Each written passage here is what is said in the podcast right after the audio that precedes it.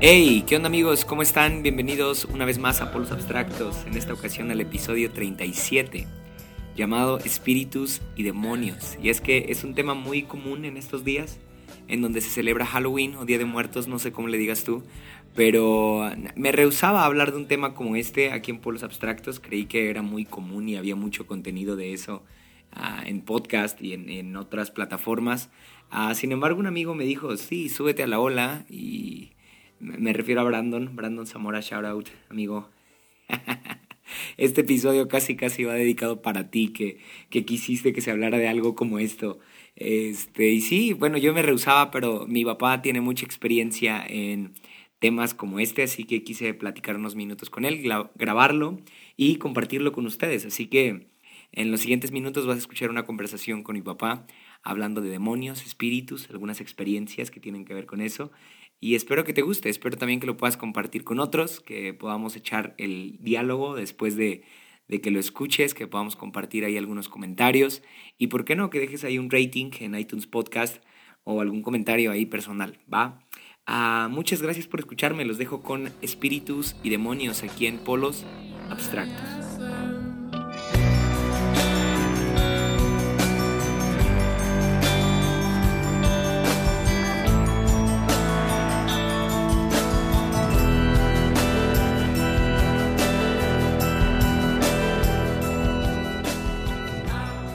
Pues ya estamos aquí otra vez.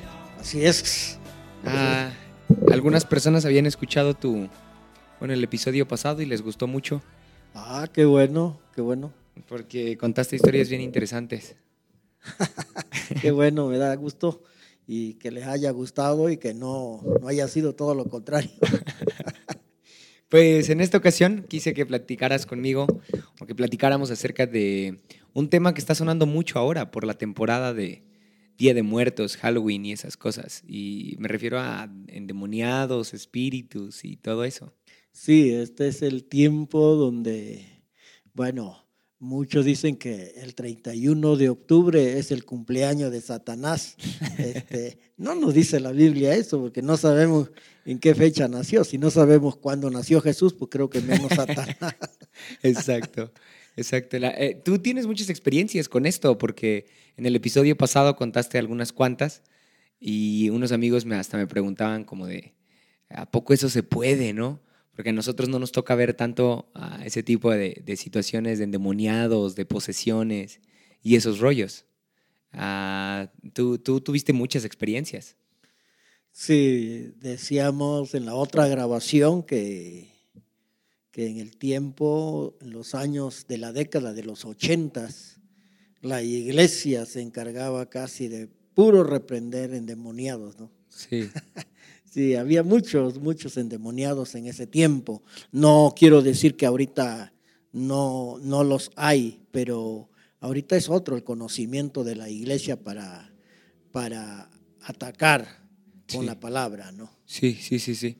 Oye, ¿y, tú recuerdas si a ti te daban como capacitaciones para, eh, para hacer, para orar por endemoniados, para hacer libre a algunos, para reprender y esas cosas? ¿Te daban capacitación o era la práctica nomás?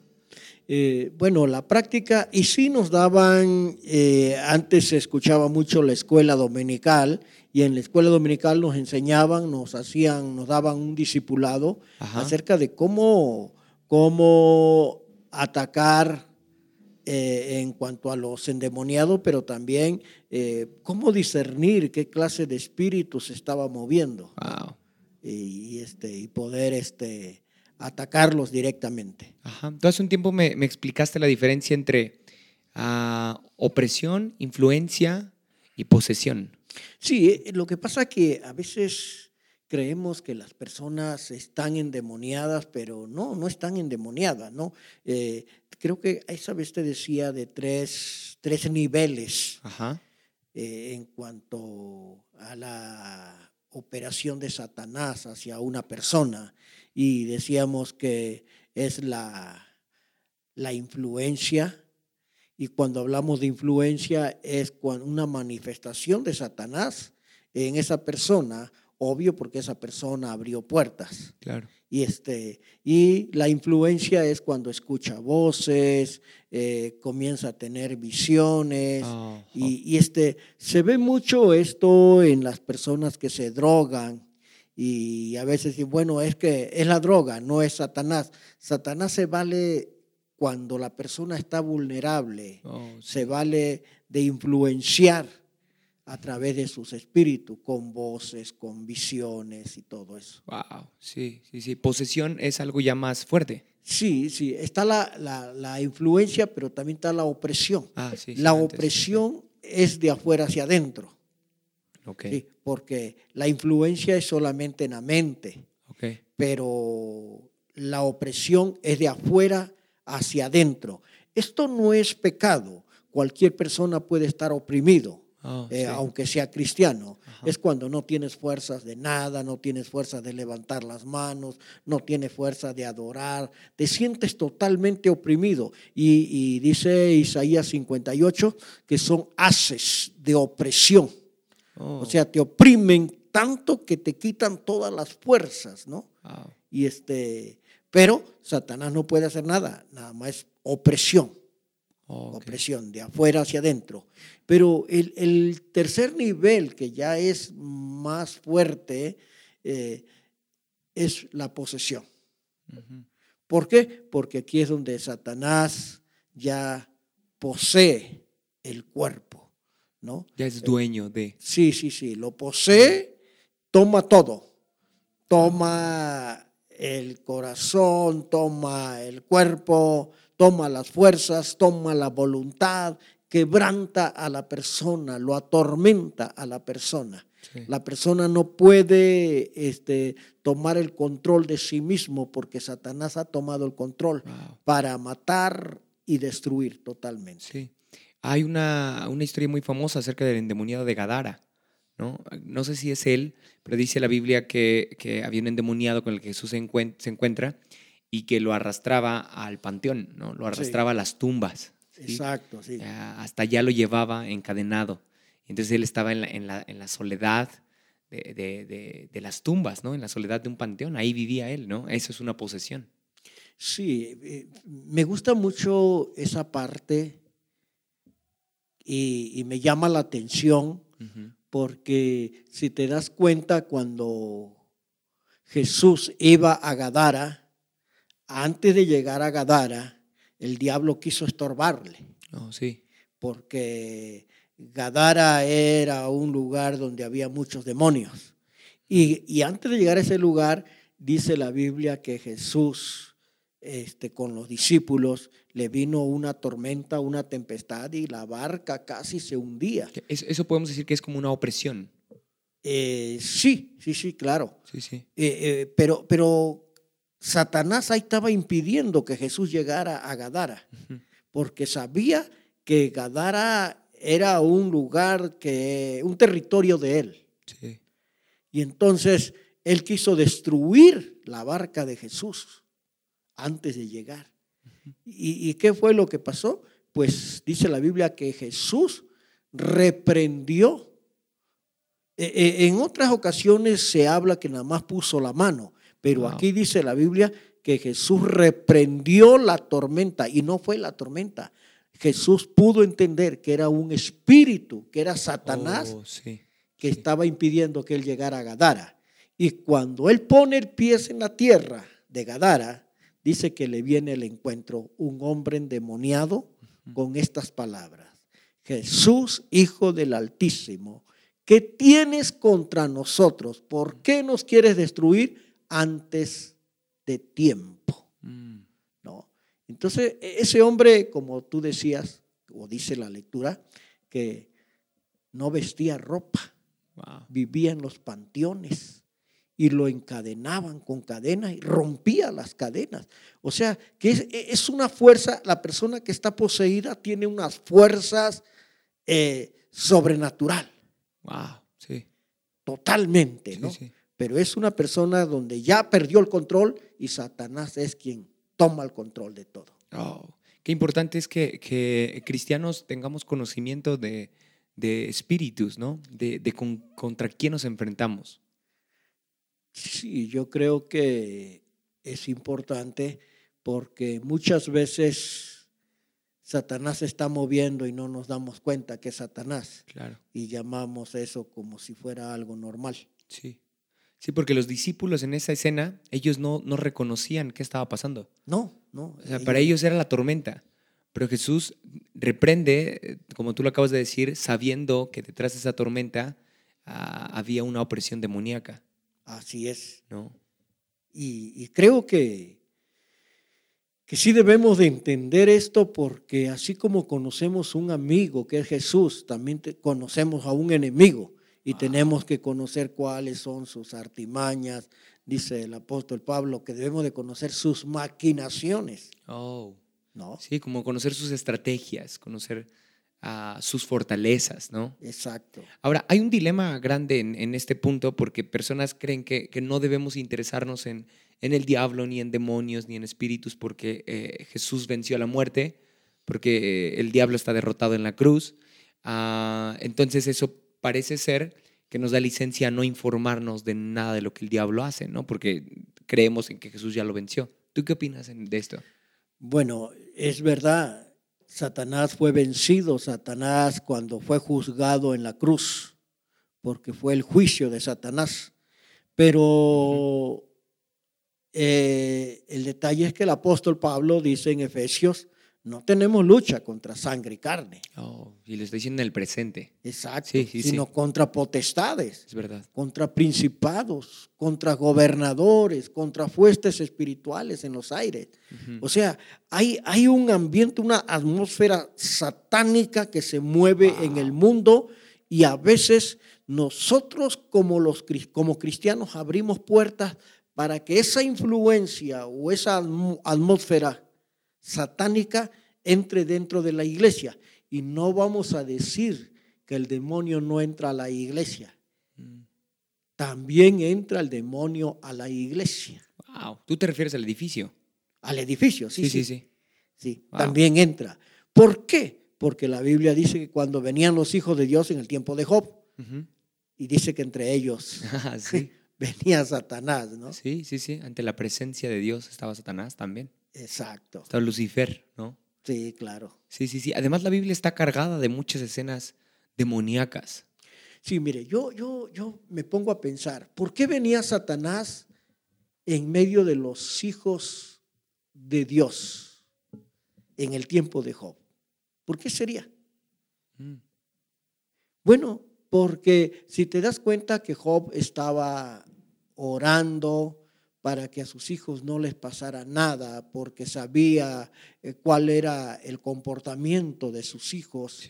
Y, quiero pensar que entre ellos venían los hijos de Job, ¿no? Y este, entonces, eh, Satanás va a entrar al templo o al edificio cuando los cristianos abrimos puerta a oh, Satanás.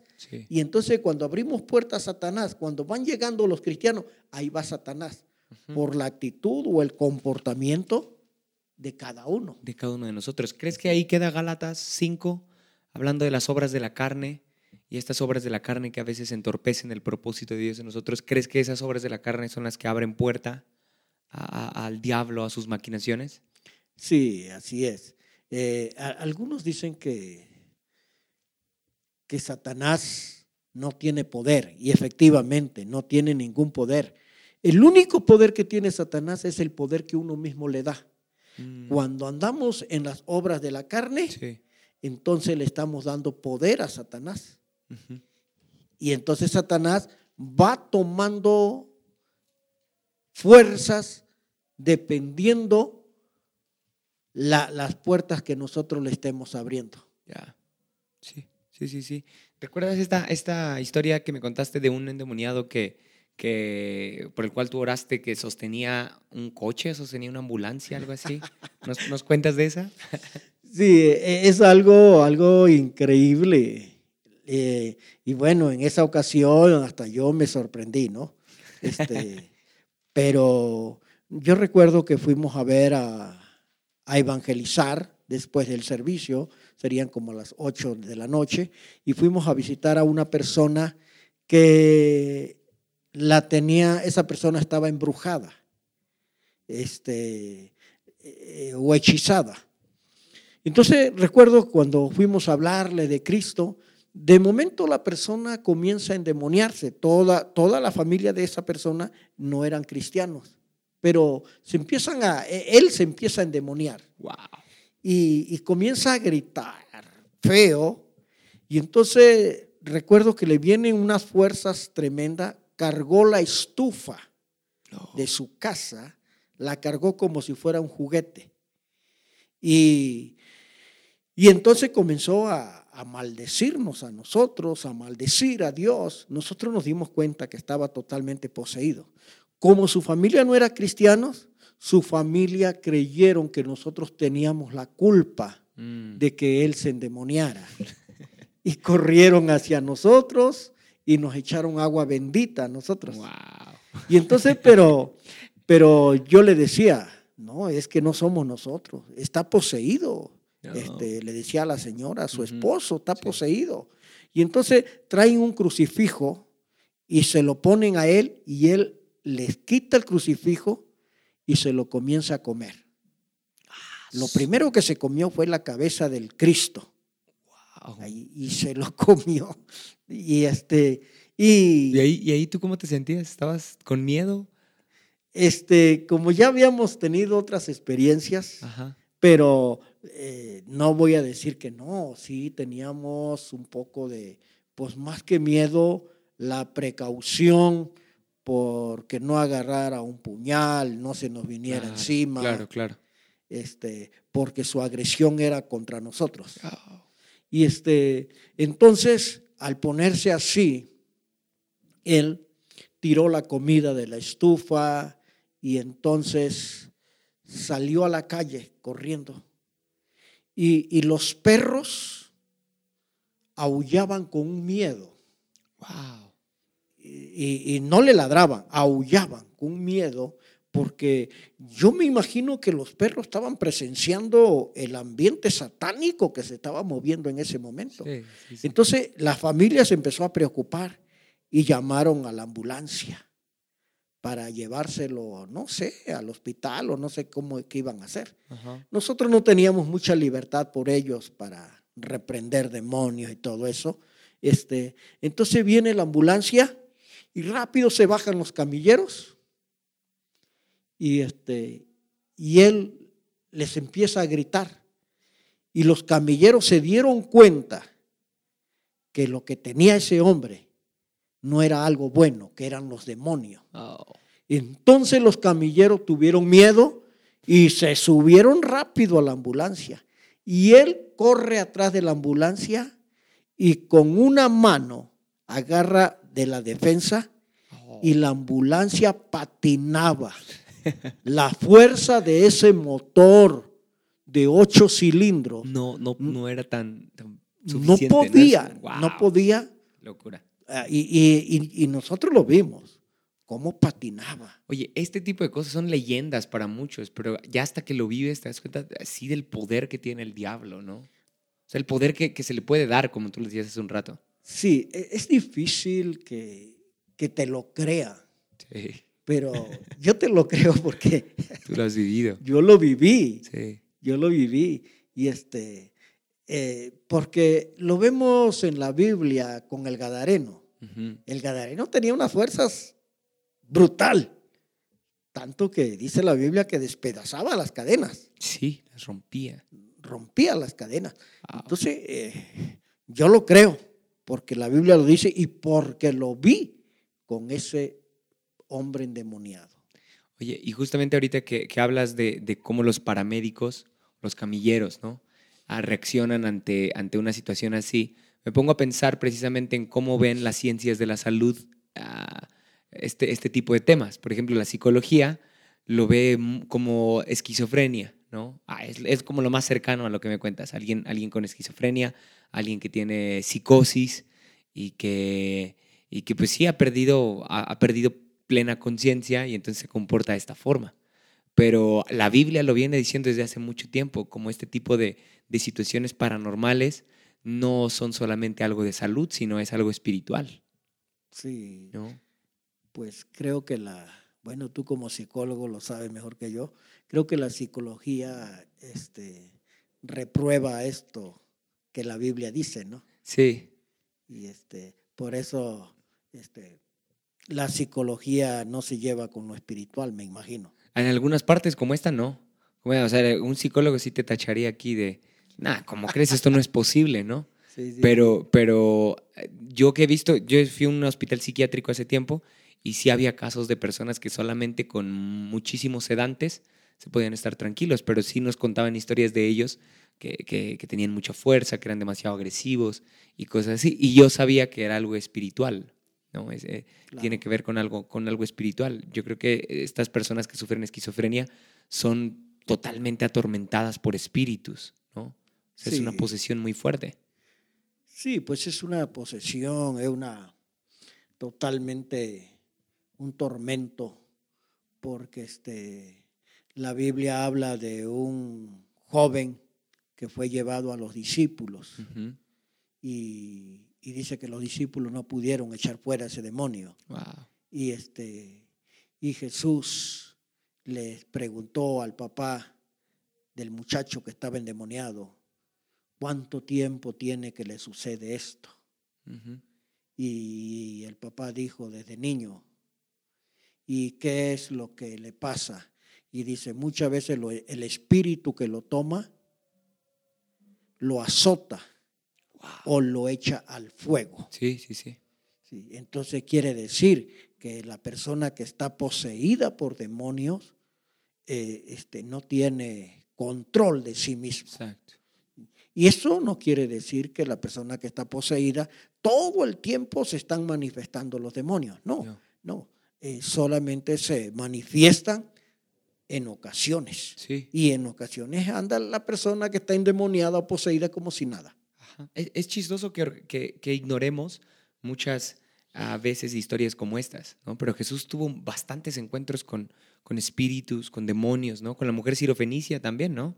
Ella lo busca porque su hija está endemoniada. Exacto. Y, hay muchas ocasiones en las cuales la Biblia dice que las personas que se acercaban a Jesús eran atormentadas por espíritus. Pero hay una parte en el Antiguo Testamento que me gusta mucho y es precisamente cuando Saúl va con la adivina de Endor, ¿no? Está, ah. está en Primera de Samuel 28 y está buscando a Samuel, ¿sí? Samuel era el profeta que hasta cierto punto era su guía, ¿no? Pero Samuel ya ha muerto en este punto y Saúl en el duelo, que yo así lo describiría, pues va y busca a una divina para, para tener contacto con Samuel, ¿no? El cual ya está muerto. Entonces, ahí vemos una escena espiritista muy extraña, ¿sí? ¿Nos puedes contar de ella? Bueno, es que eh, eh, es precisamente esa parte es donde muchos que son espiritistas este, o que tienen la doctrina de que hablan con los muertos, se agarran de ahí. Porque dicen que cómo es que Samuel, después de haber muerto, bajó para platicar con Saúl. Entonces dicen, los muertos pueden regresar. Y, y, de ahí se agarran también aquellos que celebran el Día de los Muertos, porque dicen que los muertos pueden bajar a platicar con los vivos, mm. ¿no? Pero si nosotros escudriñamos ahí, Abiel, vamos a, encontrar que, que, no era Samuel. Mi punto de vista no era Samuel. Porque dice que cuando, cuando Saúl fue a ver a, esta mujer, que en otra versión la llama la mujer pitonisa, o era una bruja, entonces e, esa mujer dice que no conocía a Saúl, pero cuando se manifestaron los demonios en la vida de, esta mujer, dijo a Saúl, ¿por qué me has engañado? ¿Por qué me has, no me has dicho que eras tú? Entonces dice que Saúl le dijo, le, le insistió que le hiciera venir a Samuel. Sí. Paréceme que así dice, ¿no? Sí, sí, si quieres lo leo. Sí, por favor. Dice 1 Samuel 28, 13. La mujer le dice a, Saúl en esta, en esta escena, ¿no? Veo un espíritu que sube de la tierra, respondió ella. ¿Y qué aspecto tiene? Ah, el de un anciano que sube envuelto en un manto. Al darse cuenta, Saúl, que era Samuel, se postró rostro en tierra. Samuel le dijo a Saúl, ¿por qué me molestas haciéndome subir? Estoy muy angustiado, respondió Saúl. Los filisteos me están atacando y Dios me ha abandonado. Ya no me responde ni en sueños ni por medio de profetas. Por eso decidí llamarte para que me digas lo que debo hacer. Ahora, es curioso, a mí me parece bien interesante el 16 porque dice, Samuel le replicó, pero si el Señor se ha alejado de ti y se ha vuelto tu enemigo, ¿por qué me consultas a mí? O sea, ¿estás de acuerdo que era estaba hablando con el diablo? O sea, estaba, estaba para empezar consultando a una bruja, ¿no? a, una, a una adivina. Eh, por supuesto que no estaba teniendo un encuentro con Samuel. Samuel era el profeta. Claro. ¿no? Entonces, aquí es curioso cómo, cómo, el diablo dice una verdad. ¿Estás de acuerdo? Sí. Porque le, le, está diciendo, pero si el Señor se ha alejado de ti y se ha vuelto tu enemigo, ¿por qué me consultas a mí? ¿No? O sea, el, el diablo conocedor de la verdad, ¿no crees? Sí, porque, mira, fíjate cómo dice la, la, la mujer pitonisa, la bruja, dice, veo eh, espíritus que salen de la tierra y, y, estos espíritus que salen de la tierra, obvio, no era el Espíritu Santo, claro. porque la Biblia dice que el Espíritu Santo cuando cayó en Pentecostés dice que vino del cielo como un estruendo, ¿no? Uh -huh. Entonces, estos espíritus salen de la tierra y toman la figura de Samuel, porque oh, el, wow. el, diablo se, se, se transfigura sí. como en ángel de luz. Sí, sí, sí. ¿no? Pero no dice que Samuel lo vio.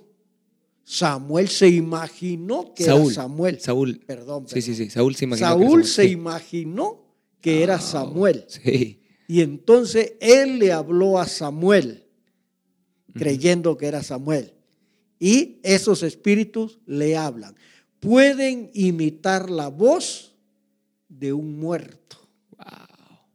Y, y, y ahí imitó la voz de Samuel. Uh -huh. y, y, le dijo a, a, Saúl, ¿no? Porque has venido a molestarme. Sí, sí, sí, muy interesante esto de cómo el diablo puede personificar muchas cosas. Sí, incluso pues el diablo puede usar la misma palabra de Dios para porque se, se, la sabe. Lo usó con Jesús cuando lo usó con Jesús en, en, la, en, en la, tentación, en las tentaciones. Sí. Exacto. Ah, es muy interesante cómo, cómo ah, en esta escena Saúl tiene encuentros ah, cara a cara con algo espiritual, con algo, con, o sea, con la muerte, con el diablo, ¿no? Con Satanás, pero no lo percibe así. O sea, él no se da cuenta, ¿no? No se da cuenta que está hablando con el diablo, con un espíritu maligno. ¿Crees que muchas veces pasa eso cuando hay ignorancia? Es decir, estamos en ambientes de muerte, estamos en, sí, frente a una situación del maligno y no, lo, no nos damos cuenta. Tú lo dijiste hace un rato, como cuando el diablo puede entrar a la iglesia y muchas veces el que no estemos alerta a este tipo de detalles hacen que estemos como dormidos, ¿no crees? Sí, a veces porque no, no nos damos cuenta este, el, el, espíritu que se está moviendo dentro de la iglesia. Ah. A veces cuando la iglesia no, no está alabando, no está glorificando, el espíritu de adoración no se desarrolla ahí, entonces se necesita algo. Uh -huh. ¿sí? Se necesita discernir qué espíritu se está moviendo ahí que está impidiendo la alabanza. Cierto. Y la adoración, ¿no? Cierto. Este, y, y, a veces encontramos como si fuera algo normal, pero a mí me llama la atención cuando este, Pedro, usado por Satanás, por ese espíritu, y dice la Biblia que le dijo a, Pedro, a Jesús, oh, wow, este, es cierto. le dijo, mm, cuando Jesús estaba hablando de que iba a la cruz, a la cruz y Pedro le dice, ¿no tienes lástima de ti mismo? Uh -huh. Hablas con tanta libertad de tu muerte y no tienes lástima de ti mismo. Uh -huh. O sea, al, te, al, decir lástima de sí mismo, está hablando de una autocomiseración. Sí.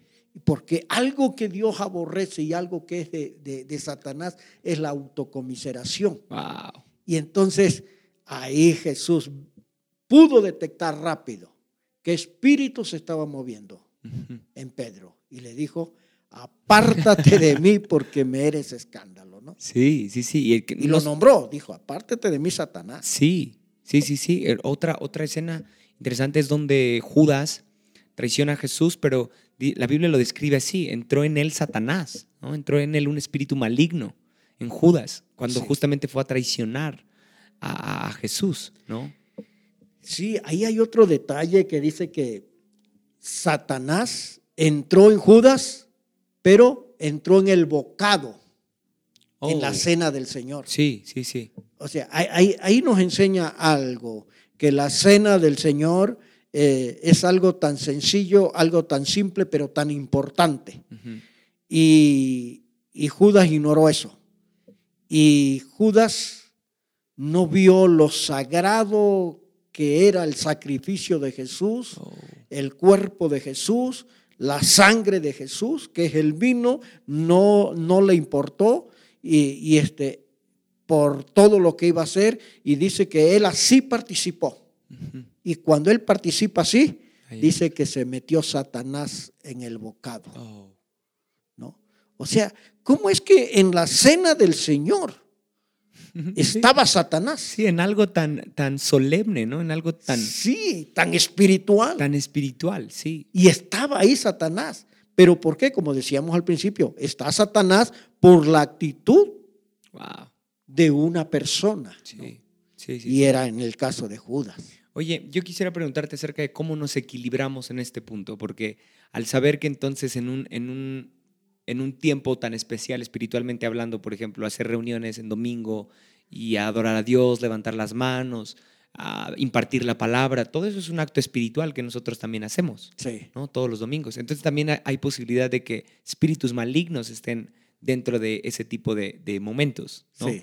¿Cómo tener un equilibrio para para saber discernir, pero no caer en el, en el ¿cómo decirlo?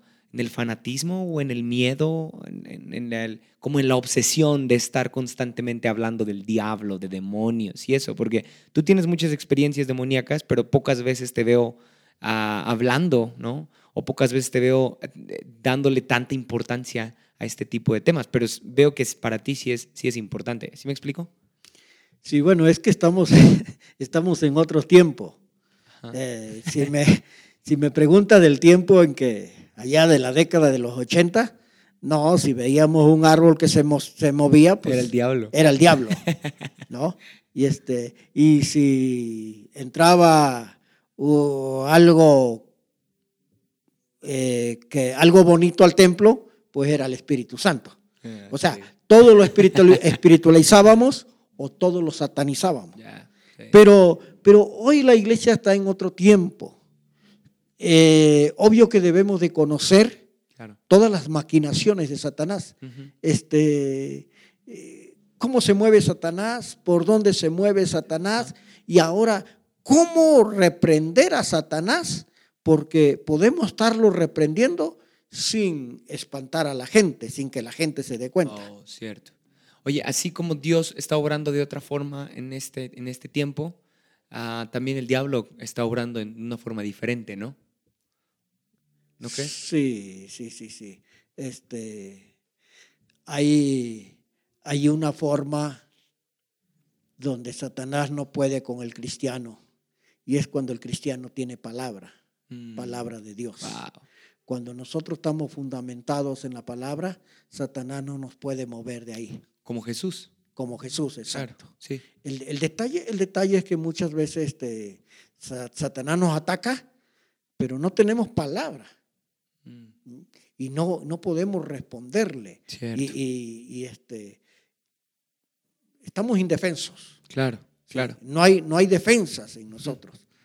Entonces es importante que tengamos palabra. Precisamente me mandaron algunas preguntas que quisiera hacerte a ver cómo las respondes tú. Ah, ¿Cristianos pueden endemoniarse? Bueno, eh, cristianos bien comprometidos con Dios, no creo que se tengan que, que se endemonien. Ok. No. Pueden ser influenciados por el descuido espiritual o pueden ser oprimidos por parte de Satanás, pero poseídos, no. No. Ok, ok. Ah, hace un rato mencionabas acerca de, reprender al diablo, ¿sí? Ah, sin que la gente se dé cuenta. Tú lo, tú lo hablabas respecto a un, un tiempo de iglesia, ¿no? Pero tú tienes como alguna forma en la cual ah, puedes aconsejar, o mejor dicho, tú tienes un consejo para personas que constantemente lidian quizá con pensamientos de ansiedad, como cierta opresión, que aseguran que ven algunas cosas, que escuchan cosas. Este, ¿Tú tienes algún consejo de cómo reprender este tipo de espíritus o este tipo de, opresiones?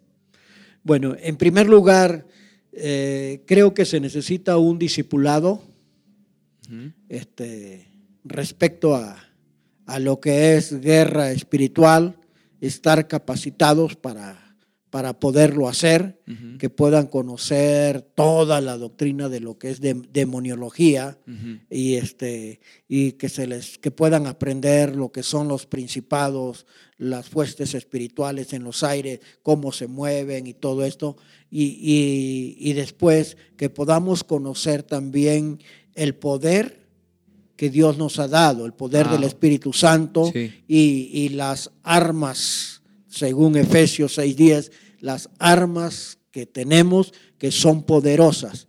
Entonces, ¿para qué? Para mantenernos en esa libertad y el diablo no nos gane la batalla a través de la mente, ¿no? Claro, claro.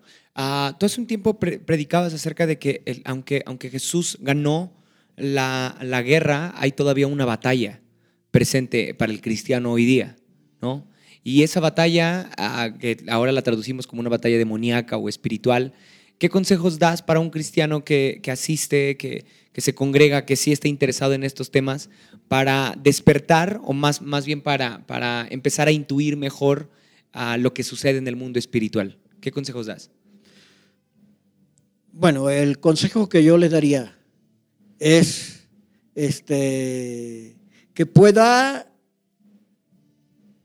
tener un mentor primero. Segundo, ah, necesitamos la preparación para, para poder conocer, como decíamos hace un momento, este, todas las artimañas del enemigo. ¿no? Okay. Eh, no sé si esa era la pregunta. Sí, sí, sí, eh, te, entiendo como que un mentor me puede ayudar a, intuir, la preparación también me puede ayudar a intuir, ¿no? Exacto. No se trata solamente de lo emocional, ¿no? Así nada más de irte a guerrear y, gritar, y, sino tú hablas de, prepararse bien para conocer las maquinaciones del diablo. Claro, no tirar balazos al aire solamente, ¿no? Sino saber a qué estamos tirándole. Ok, ok. Ah, por último, ¿Tú crees que existen fantasmas? Eh, bueno, fantasma tal como los como nos los imaginamos, no creo, pero esos fantasmas son espíritus. Okay. Son espíritus y decíamos hace un momento, como en el caso de Samuel, los espíritus se pueden tomar la figura de cualquier cuerpo. Cualquier cuerpo, ¿no? Entonces, eh, muchos en los ranchos le llaman chaneques, le llaman fantasma, son espíritus que están, eh, tienen, eh, están en pos, más bien tienen lugares, territorios que ya los tienen ellos. No sé si has visto en las carreteras donde pasan muchos accidentes y hay un montón de cruces oh, y hay ¿Por qué? ¿Por qué razón? Bueno, ahí hay un espíritu. De muerte. Un espíritu de muerte ah, que, las personas que tienen el accidente y mueren es porque vieron algo. Mm. Y bueno, yo recuerdo en una curva peligrosa donde había muchos accidentes, un taxista que gracias a Dios eh, se accidentó pero no murió y ese taxista dice que cuando iba pasando por ahí, se le atravesó a las 2 de la mañana un niño como de 3 años de edad. Y dice cuando se le quedó mirando, dice que sus ojos eran como de fuego. Y él, él se espantó y dio vuelta en el carro y mero se muere. Gracias a Dios que no se murió pero él lo testificó. Y era en el lugar donde había muchas cruces. Entonces hay territorios que los tiene Satanás. Yo creo que, por ejemplo, la cultura mexicana, que es una cultura muy, muy, muy mítica, ¿no?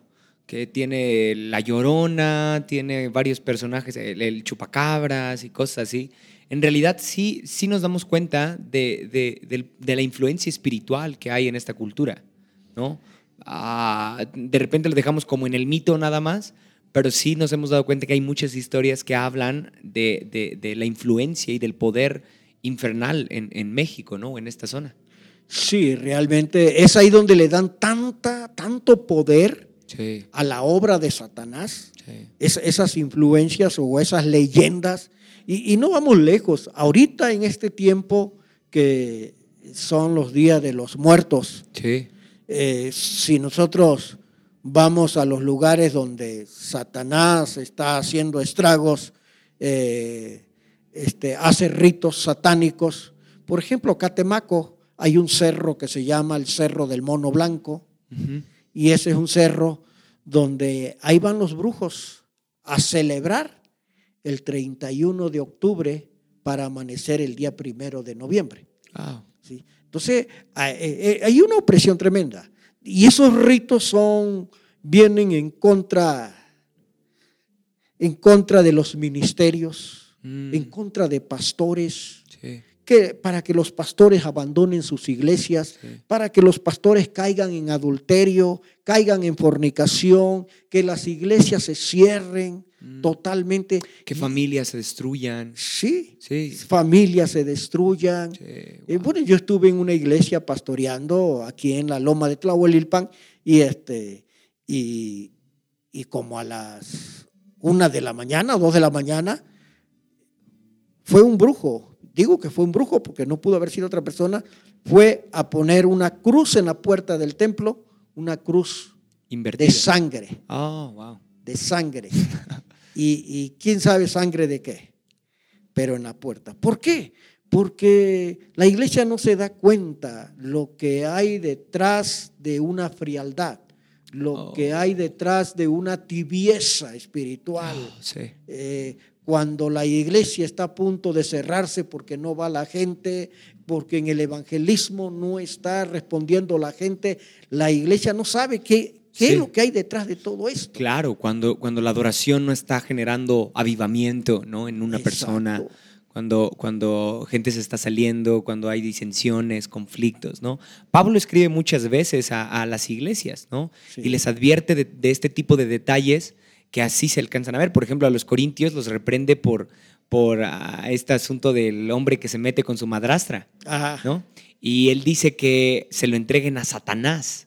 O sea, eh, Pablo se da cuenta que las maquinaciones del diablo están obrando en medio de este tipo de situaciones de la iglesia. Sí. ¿No? Ah, sí. Y, se da cuenta cómo, cómo, Pablo, me sorprende esa, esa parte que tú dices, que dice que mejor lo entrega a Satanás porque Satanás le conviene más que ese tipo de personas estén dentro del templo a que estén afuera. Sí, y, sí, tienes razón. Y, entonces Pablo dice, no, yo prefiero que esté afuera. Oh, y mejor llévatelo Satanás, porque cuando toque fondo esa persona, será redimida. Será redimido y vendrá a Cristo. Pero mientras esté adentro del templo, nunca va a ser redimido. Claro, porque hay, hay influencia demoníaca en la iglesia. exacto. Oh, y, ese tipo de personas destruyen más adentro que afuera. Mm, creo que esto último alertó a varios acerca de tanto, ah, diste un consejo muy bueno, buscar un mentor, buscar preparación, estar atentos, ah, pero no enfocarnos en la obra de Satanás, sino en la obra de Cristo. Así es. Creo que así podríamos terminar este episodio. No sé si quieres decir algo más. Bueno, yo lo que les sé decir es que no podemos ignorar la existencia de Satanás. Satanás existe, pero el único poder que tendrá es el que tú y yo le damos. Wow, es verdad, es verdad. Pues muchas gracias por acompañarme. Gracias a ti, Abiel, y bueno, por segunda vez estamos aquí y aquí estamos. Podemos responder a todas las preguntas si nos hacen las preguntas. Va, estamos para si, si, veo que se crea diálogo, igual nos aventamos una segunda parte de, este capítulo. ¿Va? Bueno, ok. Pues. Bendiciones a todos. Bye.